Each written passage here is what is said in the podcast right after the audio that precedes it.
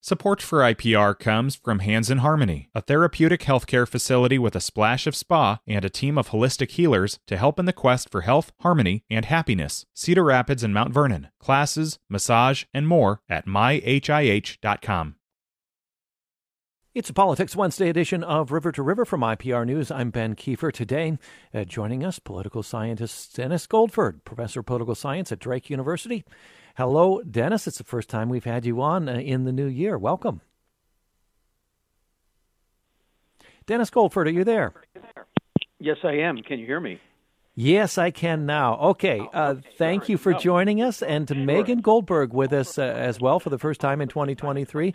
Megan, welcome to you, Assistant Professor of Political American Politics at Cornell College in Mount Vernon. Hello, Megan. Hi, Ben. And we want to invite our listeners, uh, as we love to have listener input on our Politics Wednesday edition. Uh, we're going to be roughly uh, dealing with uh, Iowa uh, politics, uh, Iowa legislative politics in the first half hour, and then go national in the second half hour. In the second half hour, we want to talk about the debt ceiling standoff, uh, the latest on the Biden classified documents case, and uh, with that news out of New Mexico, distressing news, the connection again we see between heated political rhetoric um, and violence. let's start off in with the legislative news, though, in just a moment. A heads up, we'll talk about uh, uh, efforts in uh, this uh, legislative session to bring back the death penalty uh, to Iowa. It was abolished. Uh, nearly 60 years ago in 1965. Before that, let's talk about um, what appears to be the GOP legislative priority for this session. Remember that this uh, session comes after an election in which Republicans increased their majorities in both chambers. And uh, uh, we're seeing the Republican lawmakers put forward uh, their first bills uh, uh, with an ambitious agenda there. And we heard the governor give her condition of the state address. Last night, Iowans packed the Capitol Rotunda to tell lawmakers how they feel uh, about the governor's signature education proposal. Um, you've heard about a lot, a lot here on IPR. This bill would phase in over three years uh, and eventually allow any Iowa student to access about $7,600 in state money per year to be used to pay for private school. Now, public schools would also gain access to about $1,200 in new money for each private school student in the state. And Reynolds staff estimated the bill would cost about $340 million annually once it's uh, phased in. Now, uh, more than 120 Iowans last night uh, at the Rotunda, parents, teachers, school administrators, lobbyists, signed up to speak during a 90 minute public hearing. Hundreds more submitted comments online. In the end, about 44 got the chance to hear uh, some of the thoughts direct, share some of their thoughts directly with lawmakers. Let's hear a couple of them. First, an opponent. Uh, here's one telling the uh, House Education Reform Committee that they were concerned private schools would be able to discriminate uh, against some students. Thank you to the members of the committee, and thank you for being here on a relatively late evening. My name is Damian Thompson, and I represent Iowa Safe Schools. We're an organization that works with over 10,000 LGBTQ students in all of Iowa's 99 counties. Our organization is registered as opposed to HSB 1.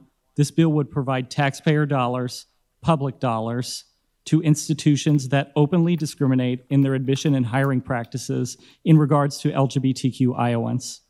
This isn't mere speculation as 75% of Iowa private schools have policies which either explicitly or implicitly discriminate against LGBTQ students in admissions or LGBTQ adults in hiring practices. These same schools also discriminate against students with disabilities when it comes to admissions. Providing public dollars to schools that discriminate is fundamentally incompatible with the concept of equal protection under the law. I would urge the members of this committee to stand against this bill, which will ultimately enable exclusionary education. Thanks so much. as we heard him introduce himself, Damian Thompson of Iowa Safe Schools, uh, speaking yesterday evening at the Capitol Rotunda. Uh, let's hear a voice of supporters uh, for this change. Uh, here's a supporter telling the committee the funding is needed to give more families an opportunity to send their children to the school that best fits their needs. My name is Trish Wilger. I'm the executive director of the Iowa Alliance for Choice in Education. We support this bill because it provides alternatives to all Iowa parents when it comes to educating their children in the form of an education savings account. We should be funding the education of children, not funding institutions. We should be funding the education of children, no matter where that education takes place. Unfortunately, this is painted as a public school versus private school issue, and we've heard so many passionate people on both sides of this issue come here tonight. Parents feel strongly about their choice and if they like it or not, and if their child is doing well there. We should be giving the opportunity to more parents to make those choices.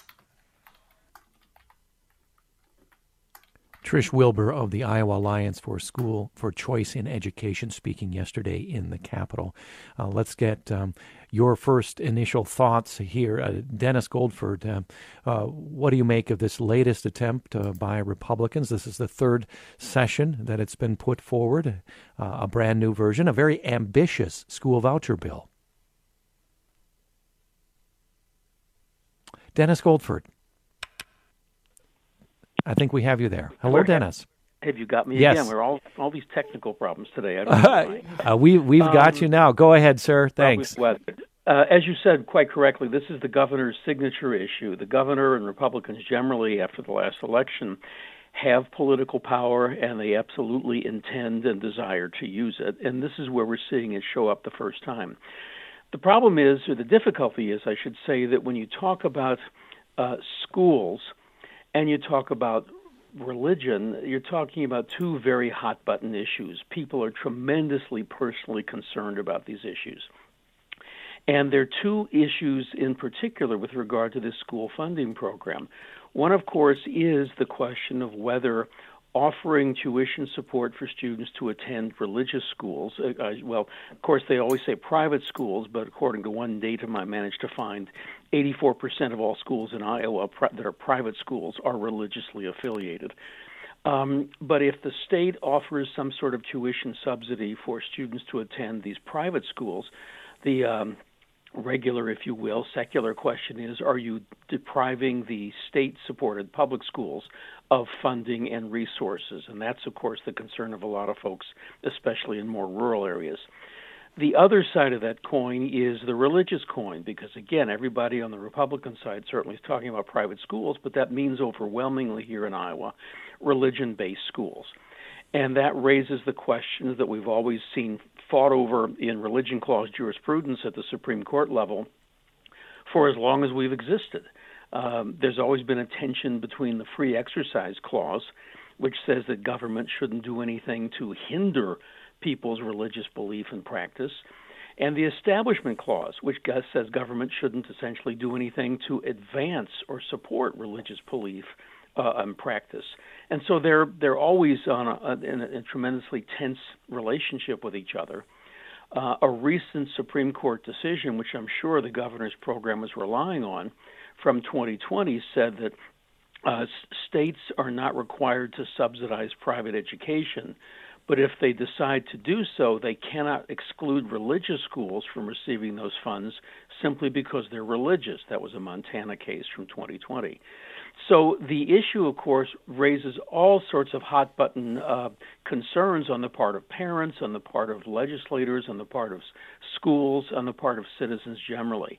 But this is the governor's, as you said at the start, signature issue, and she's mm-hmm. got the power to do pretty much what she wants with it, as long as she doesn't irritate Republican support from rural areas. Yeah, and that was the sticking point in the previous versions. Uh, right. Megan Gold, Ma- Megan Goldberg, your initial um, volley of thoughts about this hot button issue currently here in Iowa. Yeah, you know, I think Dennis um, really highlights that some of the, the sort of uh, turmoil that can come up with policies like this. It's remarkable, sort of, if you look over the past uh, few decades, that a lot of the battles over culture, especially involving religion in the US, that education is really um, what gets caught in the crossfire often when you're talking about religious upbringing. Um, you get into a lot of a lot of Supreme Court uh, decisions. Um, you know, I think that Dennis is also entirely correct to point out that um, you know this is a really important uh, policy for the governor, um, and now it's become important because she's highlighted it so much um, that sort of even divorced from whether or not this outcome is important to her. Um, you know, dealing with another loss and another blow um, to her agenda would really make her look fairly weak right now, especially when she has a super majority. But she has to, and all the Republicans are walking this line because, um, you know, this policy, if you sort of just like look at the distribution mm-hmm. of private schools in Iowa, uh, you know, there's a lot of really deeply conservative areas that don't have access to private schools um, and are fearful of further rural public school consolidation. And so I think that um, and and you know the governor sort of successfully weeded out a lot of the elected officials from those areas uh, yep. who were against the vouchers and so i'm sort of curious to see what happens um, you know what what the new members do and how their constituents are sort of talking to them about this issue because i think that uh, I don't I don't know how strong the public support really is for this policy in those areas. Join our conversation with political scientists Megan Goldberg of Cornell College and Dennis Goldford of Drake University, initially talking about the um, priorities that the uh, Iowa Republican lawmakers seem to have here as we are in the midst of the second week of this 2023 uh, session. Uh, let's go to Tom. Uh, Tom joined us 1 780 9100. Uh, welcome, Tom. Uh, where are you calling from? Des Moines, it looks like. Thanks. calling from Beaverdale, yeah.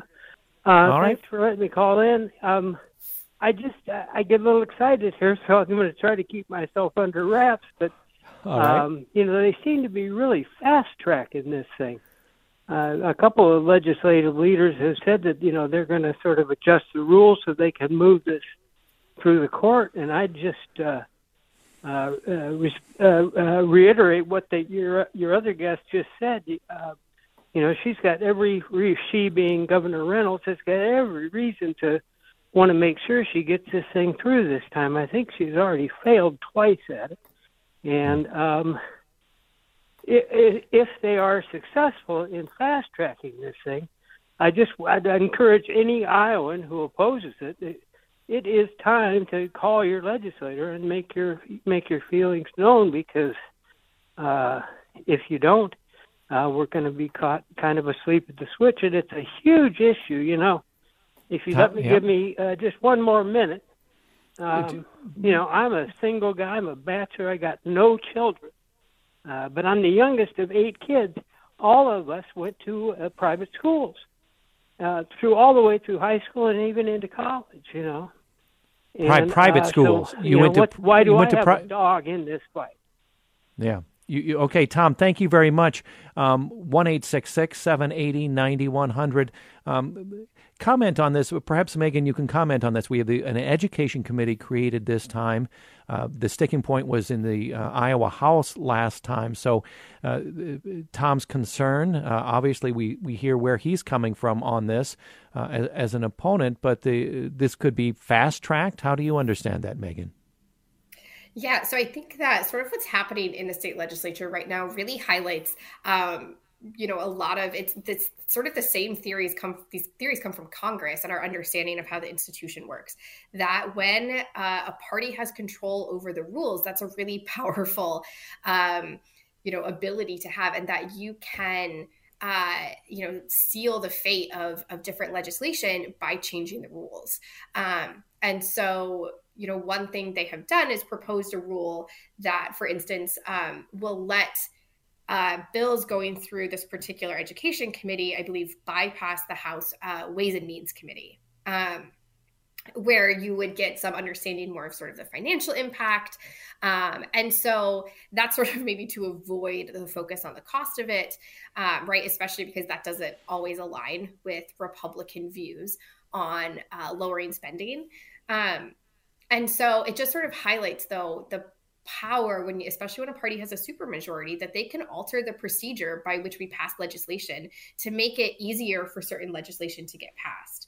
Uh, and you know when you have a supermajority you have a lot more control over those rules. And so yeah. that's sort of how they can fast track it. Yeah but but we have to say a supermajority uh, that they gained uh, because they had enough support from voters. Uh, they increased their majorities in both chambers uh, due to the, the last elections. Uh, Dennis, uh, before we move on, your final thoughts on this. In particular, we have um, you know the the, the opponents expressing deep concerns about the impact on public school funding, but also we heard in that clip here too from one of the opponents voicing concerns yesterday evening that, um, and, and we've had this from callers in previous shows, will private schools are they held to the same oversight uh, that uh, opponent there saying what about the possibility of discrimination uh, in these private schools against uh, lgbtq um, uh, students? Well that's the difficulty. If you bump up against um, equal protection or discrimination sorts of issues on the one side with religious beliefs and tenets on the other. I mean, the Supreme Court is, is, is hearing this week or is sometime in this time period about whether somebody can refuse, I guess, to bake a cake for a, uh, a gay or lesbian couple because it conflicts with her religious beliefs. And is that permissible? Is that discrimination? So, again, uh, even at the level of private schools, private school might want to. The, the, the issue has always been we want to accept, we want to take the public money from those who do say that, but we don't want to be governed by public standards or regulations.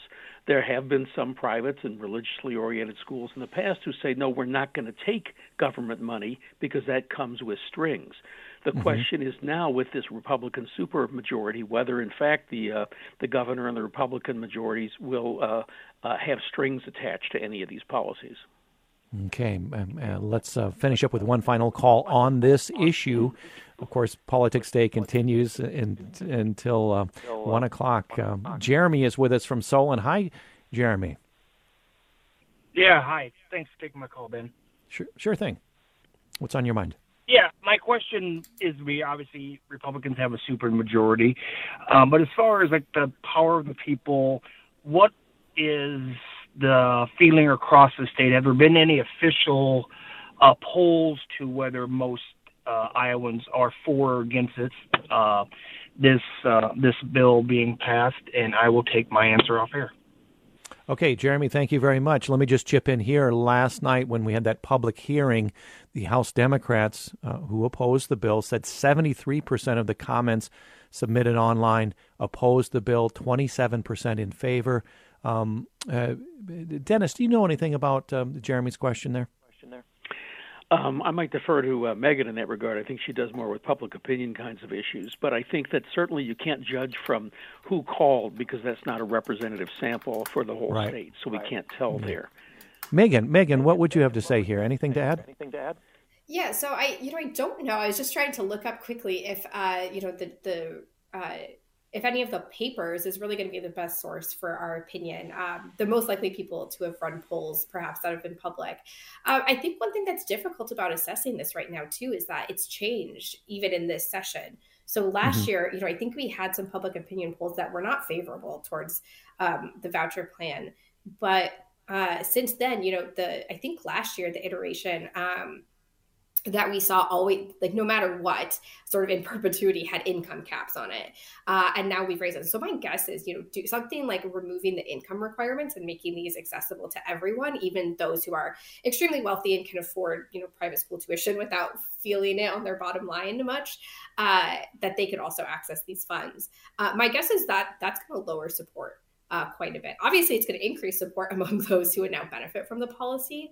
Um, but you know my my sense is that public opinion was not hugely in favor of it but i think that uh, a lot of republicans are um, persuaded by the rhetoric and i think democrats are persuaded by the rhetoric of their elected officials um, but you know, it, it, all comes down, I think, to that rural support and people who are aware of the issue and, uh, you know, thinking about how it's going to impact their own schools.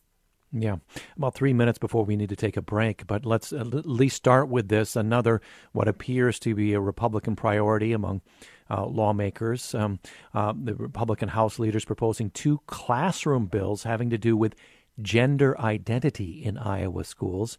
Uh, these were some of the first to be filed by House Republicans this session, of course, an indication of their priorities. House File 8 restricts school staff from giving instruction of any kind on gender identity and sexual orientation in K through third grade classrooms, including tests, surveys, or handouts. House File 9 prohibits school staff from affirming a student's gender identity and preferred pronouns if it's different from their birth certificate unless the teacher has written approval from the student's parent. Uh, this applies to students across all grade levels. Um, uh, so l- let's kick it off. I'm sure we'll have to talk about this in the second half. Uh, will carry on on, on th- through that. Of course, this comes after, and we reported a lot here on IPR. Uh, the Linn-Mar School District in eastern Iowa passing a policy allowing students to ask the district for gender affirming support without notifying pa- parents. Uh, your lead-off thoughts, uh, Dennis? Well, you know, we always say, whatever our political and cultural orientation, we always have talked about affirming the primary role, the primacy of parents in deciding the education of their children, in deciding what kinds of values their children learn, internalize, and, and come to expound. And this uh, th- this whole pushback, if you will, on the part of Republicans, is mm-hmm. a pushback against uh, a kind of cultural liberalism that's existed for some decades now in the states. I mean, if if if we uh, we hear a lot about identity politics, in a way, this is a kind of reverse, more traditionalist identity politics that's uh, that, that it's a pushback against what uh, many people on the Republican side think is an overly broad liberalization of various cultural norms. And again, mm-hmm. the uh, the flashpoint for this sort of thing is always the schools. Okay, very quickly, we have about a minute left. Megan, perhaps you can uh, talk a little bit about the opposition to this. Yeah, you know, so I think the opposition to this is coming from, uh, especially groups sort of uh, allied with LGBTQ adults and youth, um, thinking about how it's going to impact them, thinking about how it's going to impact their mental health. Uh, in schools and sort of whether or not schools are a safe place for them. Um, the only other comment, too, I want to talk about is that this is not really a unique or creative move from Iowa. Uh, this is coming from other states. This is coming from national organizations. And so, you know, if you sort of look across what's happening in a lot of states controlled by Republicans right now, um, this is sort of an iteration of, of those bills. And so you can sort of see how they've fared in other states as well. Okay. If you'd like to comment on what you've heard in the first half hour, through a number of political issues. 1 780 9100. Our email, river to river at iowapublicradio.org. Megan Goldberg of Cornell College, Dennis Goldford of Drake University. Um, yeah, uh, Megan, right on there. Um, uh, we'll be back with Megan and Dennis in just a moment. I'm Ben Keith. Support for IPR comes from Hands in Harmony, a therapeutic healthcare facility with a splash of spa and a team of holistic healers to help in the quest for health, harmony, and happiness. Cedar Rapids and Mount Vernon. Classes, massage, and more at myhih.com. This IPR podcast is supported by Cultivating Compassion, the Dr. Richard Deming Foundation, fostering causes that enrich the community, generate understanding, and cultivate compassion including Above and Beyond Cancer. And we are back with this Politics Wednesday edition of River to River from IPR News. I'm Ben Kiefer. Today with Megan Goldberg of Cornell College and Dennis Goldford of Drake University, our two political analysts. On Wednesdays, of course, we like to, um, there are far too many topics, issues to get through, but get through as many of the issues we think uh, are top of mind for Iowans, so whether they be Iowa legislative issues or national issues, and sometimes we even go to international issues. When dealing a lot with um, the Iowa legislature uh, and the Republican priorities here in the second week of this 2023 session in the first half hour. Wanted to move on to one we hadn't touched on uh, up to now capital punishment. Capital punishment abolished here in Iowa. uh, in 1965 by then uh, Governor Harold Hughes. Now legislation, and this is not the first time it's happened since then. Legislation afoot to reinstate capital punishment. Um, but we have to remember it has not been debated on the floor of either chamber of the Iowa legislature since the 90s. And uh, State Senator Brad Zaun uh, reintroduced a bill into the Senate Judiciary Committee that could bring back the death penalty in Iowa under some conditions for murder in the first degree and when it involves kidnapping and sexual abuse uh, offenses against a minor. Dennis, uh, you've got a long political view here. I don't think uh, yours or mine stretches back uh, to the death penalty in Iowa. But uh, uh, share your thoughts about this latest move. And of course, we now have increased majorities by the Republicans, and it, it's not been debated on the floor of either chamber, as I mentioned, since the 1990s. Um, maybe this increased Republican majority would uh, bring it further along in the process. They might well do that by cracky with our long memories. But uh, I think that uh, we, we certainly know that the Republicans have always fostered the impression that they are the party of law and order and uh, strictness with regard to and uh, criminal activity and criminal punishment. Dem- they've always painted the Democrats as a party of permissiveness. Uh, so in a way, we may see some of that in this particular case. But you know, according to my criminology 101 understanding with regard to the various forms of punishment, there there are four rationales for punishment. Uh, and people, when people look at imprisonment versus the death penalty, these are the sorts of things they look at. The first rationale is rehabilitation. Uh, Democrats have always focused on rehabilitation in many ways. Uh, death penalty doesn't uh, rehabilitate anybody. Many criminologists, I believe, say that there's it's sort of an iffy proposition, rehabilitation.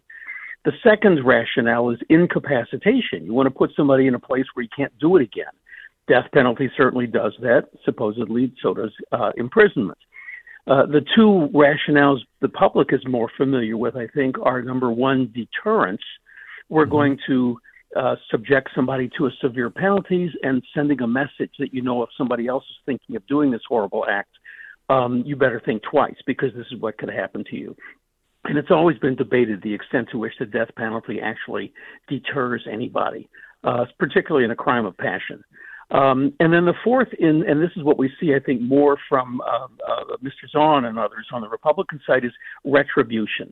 In other words, it's the eye for an eye element of punishment, and um, and and that sometimes is more in favor, more in, in, in favor in the public, sometimes less in favor in the public.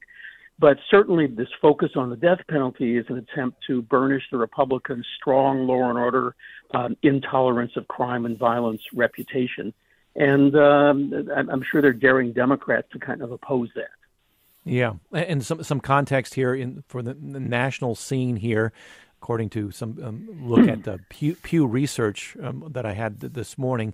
Majority of states have the death penalty. That may be a surprise to many people, but far fewer states use it regularly. Uh, 27 states authorized by the um, by the uh, U.S. states authorizing it, but um, a growing number of states having done away with the death penalty in recent years uh, through legislation or a court ruling. Your thoughts, uh, Megan Goldberg? Yeah, so you know, I was I was looking up some of the public opinion, although I was also looking up again at, at the number of states who do still have uh, the death penalty. And you know if you sort of look if you if you go back in time iowa was one of the first states to eliminate it uh, in sort of a tradition of progressivism that you know i think was more alive and well in iowa in previous uh, decades. And now if you look at the map it's like we're in company uh, with uh, the states on the east coast like new york massachusetts uh, you know Connecticut, New Jersey, and states on the West Coast like California. And so, you know, while a majority of states do have the death penalty, I'm sort of trying to like do quick mental math here. I don't know that a majority of Americans live in a state with the death penalty, uh, much less one mm. where it's obviously, as you said, used. Um, but I think Dennis is exactly right that this is, you know, there Republicans are defending it. Uh, by sort of pointing out the narrow scope in which it would be brought back just for this particular type of crime. And it's a, you know, it's a sort of awkward position to put Democrats in in terms of opposing this, even though they are generally opposed to the death penalty, because it's talking about, you know, a crime that is um, very appalling to, you know, 99.99999% of people. Uh, and I think it's also, you know, again, as Dennis said, part of this larger Republican package, and especially given what they're sort of focused on. Um, it's not just strategic uh, in terms of it's awkward for Democrats that oppose it, but also part of this sort of larger uh, concern, especially among the far right, especially among uh, parents uh, in in sort of on the right side of the spectrum uh, about things like trafficking um, and grooming and it's all sort of in this like bigger package around culture war uh, issues around kids too mm-hmm. and one worry I, I, see in the opposition to that that if this were be passed into law with admittedly a narrow a narrow scope for who uh, what kind of perpetrators would possibly uh, be considered for it it might be the thin end of the wedge with uh, capital punishment later being um, considered for other crimes. Here's a quote from Marty Ryan, president of Iowans Against the Death Penalty. He disagrees with this bill. Um, he says perpetrators don't think they're going to get caught in the first place, so the deterrence of the death penalty would be null, he said. Um, and, and, then he says, uh, in, in, terms of the legislative move here, he said, once they get in the door, talking about, I suppose, Republicans here with this measure, with the death penalty, they'll always want to try to expand it, he says. Who's next? Um, uh, and, and, so uh, Marty Ryan there with that facet of his opposition. Well, uh, we'll be talking about that should it advance in the next coming years, unless Dennis or, or Megan wanted to jump in with a final comment on this before we move on. I just wanted to add that uh, one of the difficulties proponents of the death penalty have to get around is what I call the oops factor. In other words, suppose you think you've got the right guy or gal in some cases, and you do apply the death penalty, and then it comes to light that you didn't have the right guy. Now, if you put somebody in prison, you can't give that person the years back for which he was falsely imprisoned because he actually didn't do the crime, but you can let him out. With the death mm-hmm. penalty, if you have that oops factor, it's too late. You can't uh, you can't offer that person anything for having been wrongly put to death. So that's always been a, a very difficult problem for proponents of the death penalty to deal with. Dennis Goldford of Drake University, Megan Goldberg of Cornell College. Uh, about 15 minutes left of our program. Let's move to the national scene quickly, see what we get to here. President Biden uh, facing a Department of Justice investigation after his lawyers found classified documents at his Delaware residence and an office in D.C. They were found in multiple instances, with a White House lawyer announcing on Saturday five more pages had been found at Biden's home. On Thursday, Attorney General Merrick Garland appointing former Justice Department official to lead a DOJ probe. Um, now, uh, we've talked about this in uh, previous programs. Details that have emerged so far don't closely parallel those involving former President Trump's uh, retention of classified documents. Let's hear a, a, a, couple of opposing views here. Representative Jim Jordan, a Republican of Ohio, chairs now the House Judiciary Committee. He told Fox News on last Thursday that the timing of the announcement after the election was suspicious, and he accused the White House of a double standard when it comes to oversight.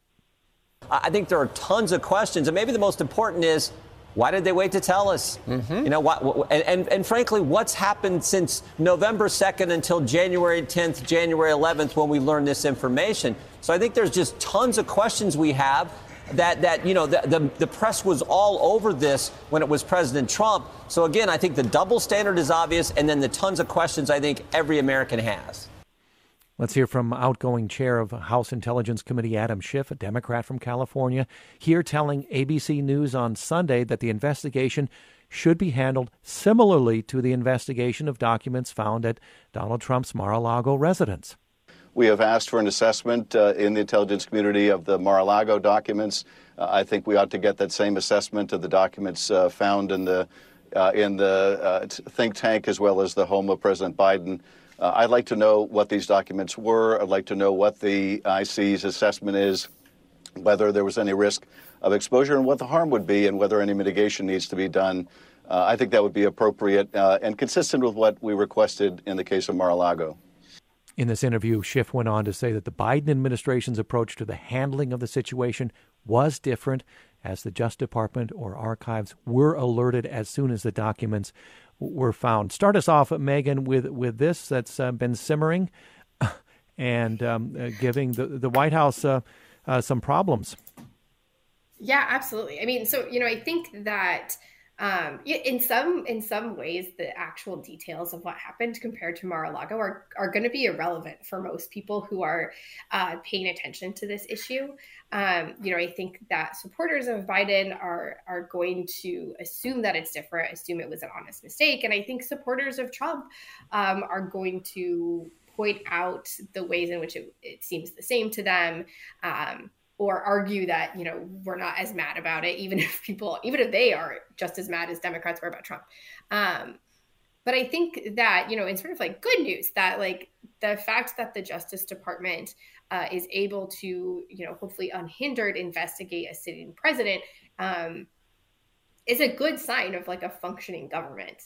Uh, and so, so you know that was some of the concern during the trump administration was that he was uh, taking strides to prevent, you know, that sort of um, oversight on his office when it came to the Justice Department. And I think that, you know, a lot of folks who are sort of concerned about that are paying attention to to what degree the Justice Department can actually conduct an investigation now in this administration. Mm-hmm. Dennis Goldford. Well, I think Megan's right in this regard. Certainly, I think your average person is simply going to see two statements uh, Trump had documents he shouldn't have had. Biden had documents he shouldn't have had or continue to have. And I think your average person may not look any further than that. And of course, the devil's in the details. The distinctions matter. Biden did supposedly uh, turn these over uh, to the appropriate, the archives people and the other appropriate authorities, even if he didn't make this public. There's a question about why that but did not occur in terms of the publicity. Whereas former President Trump, by all accounts, uh, not only uh, resisted turning those over, he ignored a subpoena for these documents, which is what led the FBI to come in to seize them. So, yes, the circumstances are very different, but I think for the average person, uh, he or she's not going to pay attention to those circumstances very closely. And uh, this is certainly something that the Biden administration absolutely did not need when they're trying to get on with everything else. It gives the Republicans an opening to go right back at them. Mm-hmm. Let's talk about the debt ceiling, another burning national issue that's coming to the fore. A major worry for Washington right now. Uh, fears that the federal government is hitting a debt ceiling spiking last week after the Treasury Secretary Janet Yellen sent a letter to party leaders in Congress, uh, the letter urging them to raise the limit before the expected deadline. Uh, that deadline she named last week is tomorrow, Thursday. Uh, now, however, House conservatives threatening to delay the process by demanding deep spending cuts on the uh, Democratic Senate. The House's uh, White House has, has, signaled that they won't accept that. Uh, so let's hear a couple of, um, uh, well, uh, pro and con here, if you will. Uh, let's hear from the House Speaker, new House Speaker Kevin McCarthy, Republican from California, on, on January 17th, saying that the House Republicans would not support an increase of the debt limit without enacting spending cuts. I don't know if you have any children, but if you had a child and you gave them a credit card and they kept raising it and they hit the limit, so you just raised it again, clean increase, and again and again, would you just keep doing that or would you change the behavior? We're six months away. Why wouldn't we sit down now and change this behavior. That we would put ourselves on a, more fiscally strong position. It would make the future generation, make our nation stronger, make the economics and uh, stronger for this country. I think that's why we should sit down, and I would I would welcome. It's the first conversation I had with the president of winning uh, speaker. The things I wanted to sit down and talk with him about. Who wants to put the nation in some type of threat at the last minute of debt ceiling? Nobody wants to do that. That's why we're asking let's let's change our behavior now. Let's sit down. He's the president. We're the majority in the House. The Democrats are the majority in the Senate. And let's exactly the way the founders designed Congress to work, find the compromise and find the, the common sense compromise that puts us back onto a balanced budget that I believe every household, Every state does this, every city, every county. Why would the Democrats sit back and say, just raise it with no discussion? Nobody else can do that, and I don't think the American people want. Speaker Kevin McCarthy. Now let's hear another voice here um, opposing that. Uh, White House Press Secretary Karine Jean Pierre criticizing this approach at a recent press briefing. On Friday, it was reported that Republicans have so called plan to prioritize payments if Congress fails to address the debt ceiling. So I want to be very, very clear here, as I have been, as the president has been. Uh, this is not a plan. It is a recipe for economic catastrophe. As President Biden has made clear, Congress must deal with the debt limit and must do so without conditions. But congressional Republicans are threatening to hold the nation's full faith and credit, a mandate of the Constitution, hostage to their demands to cut Social Security, to cut Medicare, and to cut Medicaid. Brinksmanship that threatens the global economy.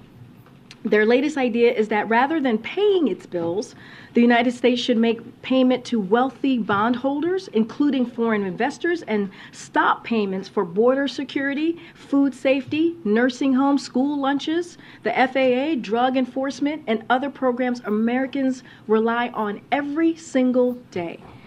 This so called prioritization scheme makes Republicans' priorities pretty clear, crystal clear, if I may add.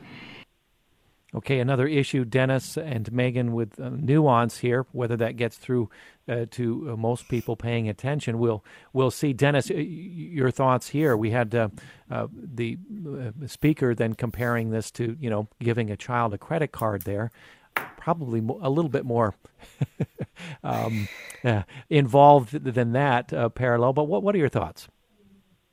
Well, presumably, uh, if the speaker is correct, uh, you don't want to give a credit card to someone who seems to be incapable of of using it wisely. At the same time, I would hope the speaker believes that whether you think the spending was good or not, you're supposed to pay off what you've already run up on the credit card. And that's the national debt. Uh, the the debt is big now. It rose by the figures I've been looking at, roughly um, in four years of President Trump. It rose by about eight trillion dollars during the Trump years. Uh, I don't recall hearing much on the Republican side about the dangers of the national debt when you had a Republican president. So, uh, you know, what's good for the goose is supposed to be good for the gander in this regard. Let's be consistent. But again, this we, we, we, we this is an attempt by Republicans to use this need to expand the debt ceiling to continue to cover what the government already owes for spending that's already occurred as leverage to try to fo- force some spending restraint in the future. Although their record on spending restraint when they controlled the presidency and the arms of government uh, wasn't so wonderful either. Mm-hmm. If Congress fails, and we have weeks before to avert this, if Congress fails to raise the debt ceiling, uh, the government would automatically default on its payments. Um, there are ramifications being predicted a stock market crash, recession, rise in unemployment, according to economic experts. Uh, now, it's also important to note that in more than 100 years, since the limit was enacted, this has never happened a default on, on the debt ceiling. Megan, your thoughts? Yeah, so I think uh, you know we did have this situation in 2011, I believe, uh, a similar situation, and we did see, even though we did, um, you know, it, wasn't sort of like the worst case catastrophe, uh, we did see economic uh, implications. Um, I think Dennis is is spot on, of course, that um, in a situation where you have a divided Congress. Uh, House Republicans are going to use this is probably one of their most effective uh, things that they could use to get some concessions from Senate Democrats. Um, you know, on the other hand, I think there is, if you're a, a, Republican, especially if you're a new member of Congress, you might be a little bit concerned about uh, threats to cut spending in Social Security and Medicare. Um, those are those are usually not popular decisions. Um, and so the battle is going to be over sort of what can they cut and what are members willing to cut uh, that they, they then have to go explain to their constituents you know why social security payments are lower why medicare is worse uh, mm-hmm. you know and they, they don't really want that so there's there are going to be political costs you know republicans can say that they delivered you know reductions in spending but they also have to deal with constituents who then feel the impact uh, of those policies too Mm-hmm. With about a minute left, uh, Dennis, can I go to you as we zoom out? Uh, Kevin McCarthy, the Speaker of the, the this Congress, House, U.S. House, Uh, what about those concessions he had to make in order to be elected Speaker? Uh, what do you predict uh, for the U.S. House under the Republicans? Quickly, please.